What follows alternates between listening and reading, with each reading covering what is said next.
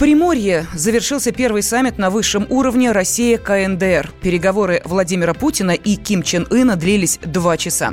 Затем состоялась встреча в расширенном формате. Лидер Северной Кореи прибыл во Владивосток в среду. Это его первый визит в Россию и первая поездка за границу с момента переизбрания на высший пост.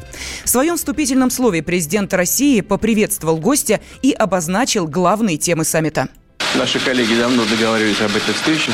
Уверен, что ваш визит сегодня в Россию послужит делу развития двухсторонних отношений и поможет нам лучше понять, какими путями мы можем урегулировать ситуацию на Корейском полуострове, что э, можем сделать вместе, что Россия может сделать для того, чтобы поддержать те процессы позитивные, которые сейчас происходят. Мы приветствуем, безусловно, ваши усилия по развитию межкорейского диалога и по нормализации северокорейских э, и американских отношений.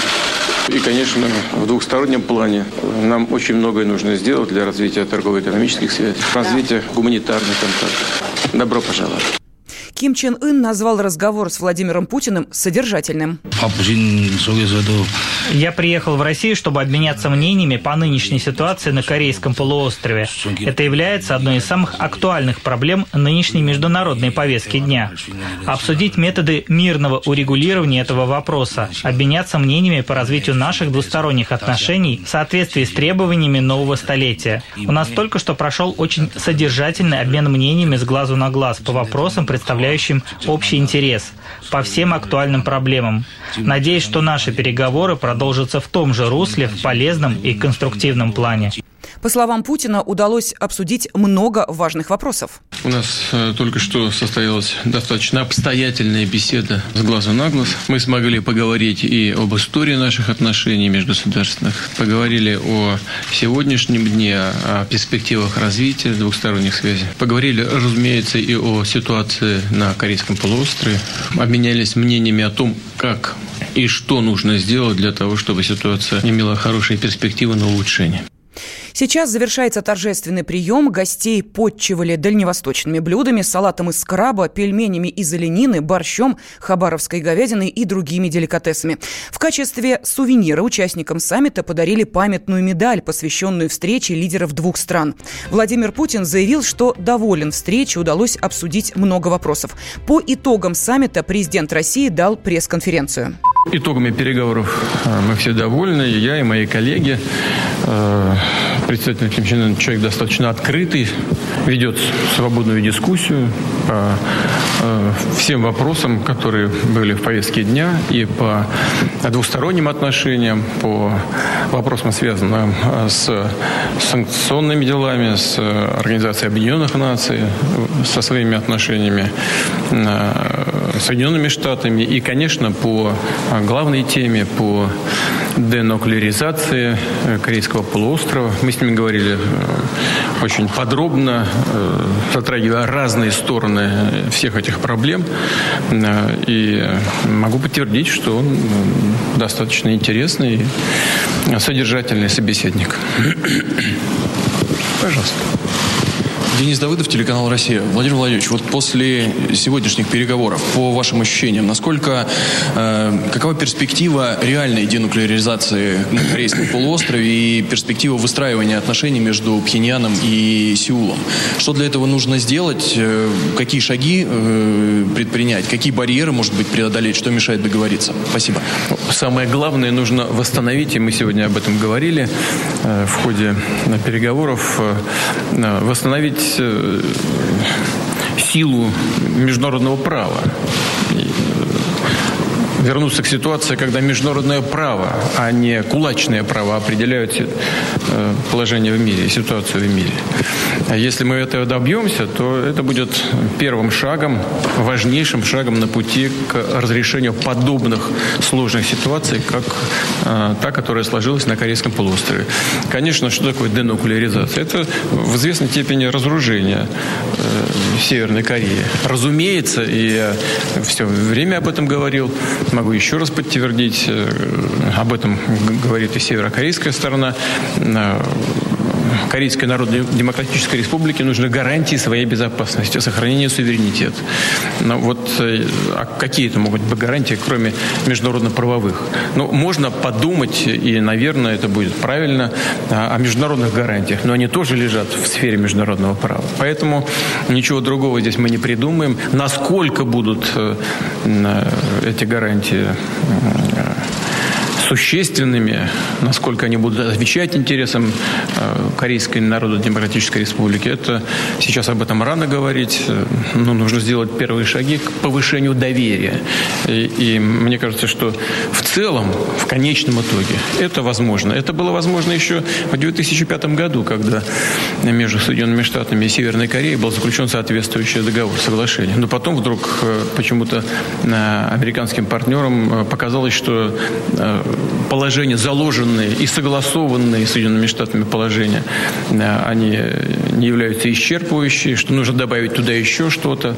Вот эти э, вкрапления пошли в этот договор. Северная Корея тут же из этого договора вышла. Ну вот, э, если мы будем действовать таким образом, шаг вперед, два шага назад, то не добьемся желаемого результата. А если будем двигаться постепенно, с уважением относясь к интересам друг друга, в данном случае, имею в виду все вовлеченные стороны в решение северокорейской проблемы и, или денуклеаризации корейского полуострова, если будем двигаться аккуратно, относясь с уважением друг друга и к интересам друг друга, то добиться этой цели в конечном итоге можно. Владимирович, можно? Александр Юнашев, Life. А расскажите, пожалуйста, вот вы планируете рассказать о сегодняшней встрече Дональду Трампу или предпочтете обсудить итоги переговоров с другими вашими коллегами, которые завтра соберутся в Пекине? И вообще, э, насколько сочетаются усилия России и США на корейском треке? И главное, совпадают ли интересы наших стран по ситуации вокруг КНДР? Э, в чем-то совпадают. Э, я, конечно, буду говорить и завтра в Пекине наверняка с руководством э, Китайской Народной Республики, но также открыто, откровенно мы будем обсуждать этот вопрос и сегодняшнюю встречу с американским руководством. Здесь нет никаких секретов. Позиция России всегда открыта. Нет никаких заговоров. Более того, председатель Ким Чен Ын сам просил нас проинформировать американскую сторону о своей позиции, о тех, вопро- о тех вопросах, которые у него возникают э, в связи с процессом э, с процессами, которые происходят на северокорейском, э, на корейском полуострове и со всем, что вокруг э, этого происходит. Поэтому здесь нет никаких, э, повторяю, секретов. Мы это будем обсуждать и с американцами, и с, с китайскими друзьями. Что касается, совпадают ли у нас интересы в чем-то с Соединенными Штатами здесь, да, тоже это так. Мы, например, за полную денуклеаризацию, это правда. Э, мы вообще против распространения оружия массового уничтожения по планете. И именно поэтому э, значительная часть шагов в рамках Организации Объединенных Наций, она э, согласовывается. Правда, при принятии соответствующих решений, скрывать не будем, вы это хорошо сами знаете, идет часто борьба за определенные формулировки, но но э, что касается снижения угрозы ядерных конфликтов, это, безусловно, наш общий приоритет. Но у меня сложилось впечатление, что и северокорейский лидер придерживается такой же точки зрения. Им нужны только гарантии своей безопасности. Вот и все. Об этом нужно думать все вместе. Э, добрый день, Андрей Колесников, газета «Коммерсант». Скажите, поднималась ли на переговорах тема северных корейцев, которые работают в России? Они же должны вроде покинуть покинуть нашу родину, а они не хотят? Спасибо. Да, мы говорили об этом. Здесь существуют разные варианты. Э, есть вопросы гуманитарного характера, есть вопросы, связанные с э, реализацией прав этих людей. Ну, есть спокойные, не э, неконфронтационные решения. Надо сказать, что э, корейцы работают у нас хорошо. Э, никаких проблем местные власти не фиксируют с ними. Это трудолюбивые очень люди, законопослушные, дисциплинированные. Мы это обсуждали. Владимир Владимирович, агентство ТРАСС. В 2000-х годах существовал шестисторонний формат по урегулированию корейского вопроса, и стороны даже умудрялись договариваться. Однако по понятным причинам формат сейчас приостановлен. На ваш взгляд, имеет ли смысл в нынешних условиях возобновить его? Ну, не знаю, нужно ли прямо сейчас возобновлять этот формат, но я глубоко убежден, что если мы дойдем до ситуации, когда нужно будет вырабатывать какие-то гарантии одной из сторон, в данном случае гарантии безопасности Корейской Народно-Демократической Республики, то без международных гарантий здесь не обойтись. Эм, вряд ли будет достаточно каких-то договоренностей между двумя странами. Но это в конечном итоге дело страны, а, которой это прежде всего касается. Это прежде всего дело Корейской Народно-Демократической Республики. Если ей будут достаточно гарантий только со стороны Соединенных Штатов или со стороны э, соседа с юга, с Южной Кореи, Республики Корея, ну хорошо.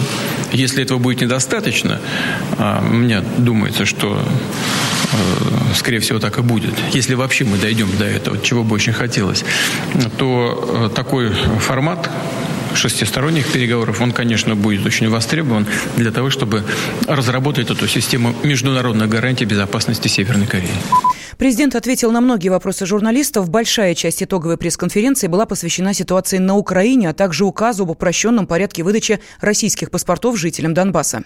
Владимир Владимирович, еще один вопрос, если можно. РИА Новости, Оля Волкова. А, вот вчера вы подписали указ об упрощенном порядке выдачи российских паспортов а, жителям Донбасса. А, знаете ли вы, насколько негативную реакцию это решение вызвало в мире и на Украине? И не провоцируете ли вы таким образом нового президента этой страны Владимира Зеленского? Ну, это вызвало какую-то негативную реакцию, да? Ну, это странно, что у кого-то вызывает э, решение подобного рода, у кого-то вызывают негативную реакцию. И вот почему? Потому что, например, Польша уже в течение многих лет чуть ли не 10 лет, по-моему, с 2009 года уже выдает а, карта поляка. А, то же самое, даже больше, выдает паспорта Венгрия. Паспорта выдает Румыния соответственно, венграм, румынам, полякам. В этой связи у меня возникает вопрос, а чем же русские, проживающие на Украине, хуже румын, поляков или венгров? Или украинцы, проживающие там же, но э, чувствующие свою неразрывную связь с Россией в силу рядных, разных обстоятельств, э, родственных связей, смешанных браков и каких-то других соображений. На прямую связь со студией из Приморья выходит специальный корреспондент «Комсомольской правды» Дмитрий Смирнов. Дима, здравствуй. Да, добрый вечер. Ну, у нас уже 9 часов вечера здесь. Дим, скажи, пожалуйста, а можно ли было, это вот вопрос меня интересует, по эмоциям Ким Чен Ына понять, доволен он итогами встречи или нет? Ну, знаешь, сложно разобрать эмоции Ким Чен Ына, но он, когда уходил, Путин вышел его провожать, когда уезжал Ким Чен Ын, хотя уезжал он недалеко, он на острове Русский и остался же. Вот, он улыбался, весело махал в окошко рукой, поэтому, видимо, был доволен, в общем-то. Там у него итоговой пресс-конференции не было, но в целом так вот был вполне эмоционален. Дим, ты присутствовал на встречах с разными лидерами, ты входишь в кремлевский пул, поэтому э, знаешь, как устроена э, ну, вот эта схема по обеспечению безопасности. В этот раз она чем-то отличалась? Ой, ну слушай, ты знаешь, это, это она отличалась этим своеобразием из северокорейских а, охранников. Их рассматривали не меньше, чем Ким Чен Ына. Вот, и знаешь, вот был у всех до этого вопрос, чего они бегают за автомобилем, а сейчас вопрос возник, почему у них такие всех одинаковые брюки клеш. Знаешь, если смотрелось, то у них вот клеш такое ощущение, что они вот из 70-х только-только вышли и никуда уходить не собираются. Тут даже было предположение, что, может, там у них какие-то там средства безопасности или что-то такое на ногах. Я достаю из широких штанин, да. Вот, знаешь, у них снизу вот эти широкие, как бы реально, как вот они могут станцевать тут же матросский танец яблочко, вот все вместе. Но объяснение этому факту не нашли, судя по нет, всему. Нет, ну, а знаешь, они не очень это, разговорчивые ребята, поэтому я спросил, почему вы это, почему вы собственно говоря, бегаете за Мерседесом, они сказали, так надо. А вот про, спрашивать уже после этого, почему вы еще и брюки такие носите, я, честно говоря, уже у меня духу не хватило. Ну, я думаю, что ты услышал бы тот же абсолютно ответ «так надо». Но а, есть ли сейчас возможность, подводя итоги этой встречи, поговорить о дальнейших перспективах, то стала ли она понятна, вот что будет дальше после того, как Путин и Ким Чен Ын провели и переговоры тет-а-тет, ну и, соответственно, уже в расширенном формате? Но если говорить в общем, в мировом масштабе, да, то дальше, очевидно, будут какие-то саммиты России, США, Северная Корея, может быть, в каком-то шестистороннем формат возродят. А если говорить в таком совершенно э, бытовом, то Владимир Путин сейчас отправится в Китай, где у него завтра саммит «Один пояс, один путь», а Ким Чен Ын еще останется в Владивостоке, будет любоваться местными достопримечательностями. Но поскольку была по итогам этой встречи пресс-конференция, на которой задавали в том числе вопросы, э, как бы не связанные с повесткой этого дня, но связанные э, с решением президента нашей страны, э, я сейчас говорю о, конечно же, выдаче российских паспортов жителям ДНР и ЛНР. Вот у нас есть возможность услышать сейчас этот фрагмент пресс-конференции. Давай мы сейчас для наших радиослушателей его и дадим. Что же касается провоцирования, то мы далеки. И я лично далек от того, чтобы кого-то провоцировать. Вопросы, связанные с паспортами, носят чисто гуманитарный характер. Что же касается еще действующих, но уходящих от власти и приходящих на смену властей Украины, то и прежние, и приходящие насколько я себе представляю, и они публично же об этом говорят, например, не собирались и не собираются до сих пор подписывать соответствующие нормативные акты о, об амнистии. Они не собираются признавать особый статус ЛНР и ДНР. А это ключевые вопросы Минских соглашений. Это означает, что они не собираются исполнять Минские соглашения. Ну а как же судьба людей, которые проживают на этих территориях? Они так и будут брошены. Они так и будут жить в изоляции в полной. Ведь это это не Россия установила этот э, режим изоляции. Это сделали киевские власти. Не мы же это сделали. Ну, это был вполне объяснимый вопрос, который был задан президенту Но, на ну, пресс-конференции. Да, логичный, один из самых, в общем-то, ожидаемых, я так скажу. Ну что ж, спасибо огромное. На связи с нашей студией был специальный корреспондент «Комсомольской правды» э, Дмитрий Смирнов. Всем привет, я Андрей Нуркин. А я Юлия Нуркина. И мы переехали. К счастью, не на другую радиостанцию, просто на другое время. Простыми словами теперь в эфире по понедельникам, вторникам и средам в 9 вечера по московскому времени.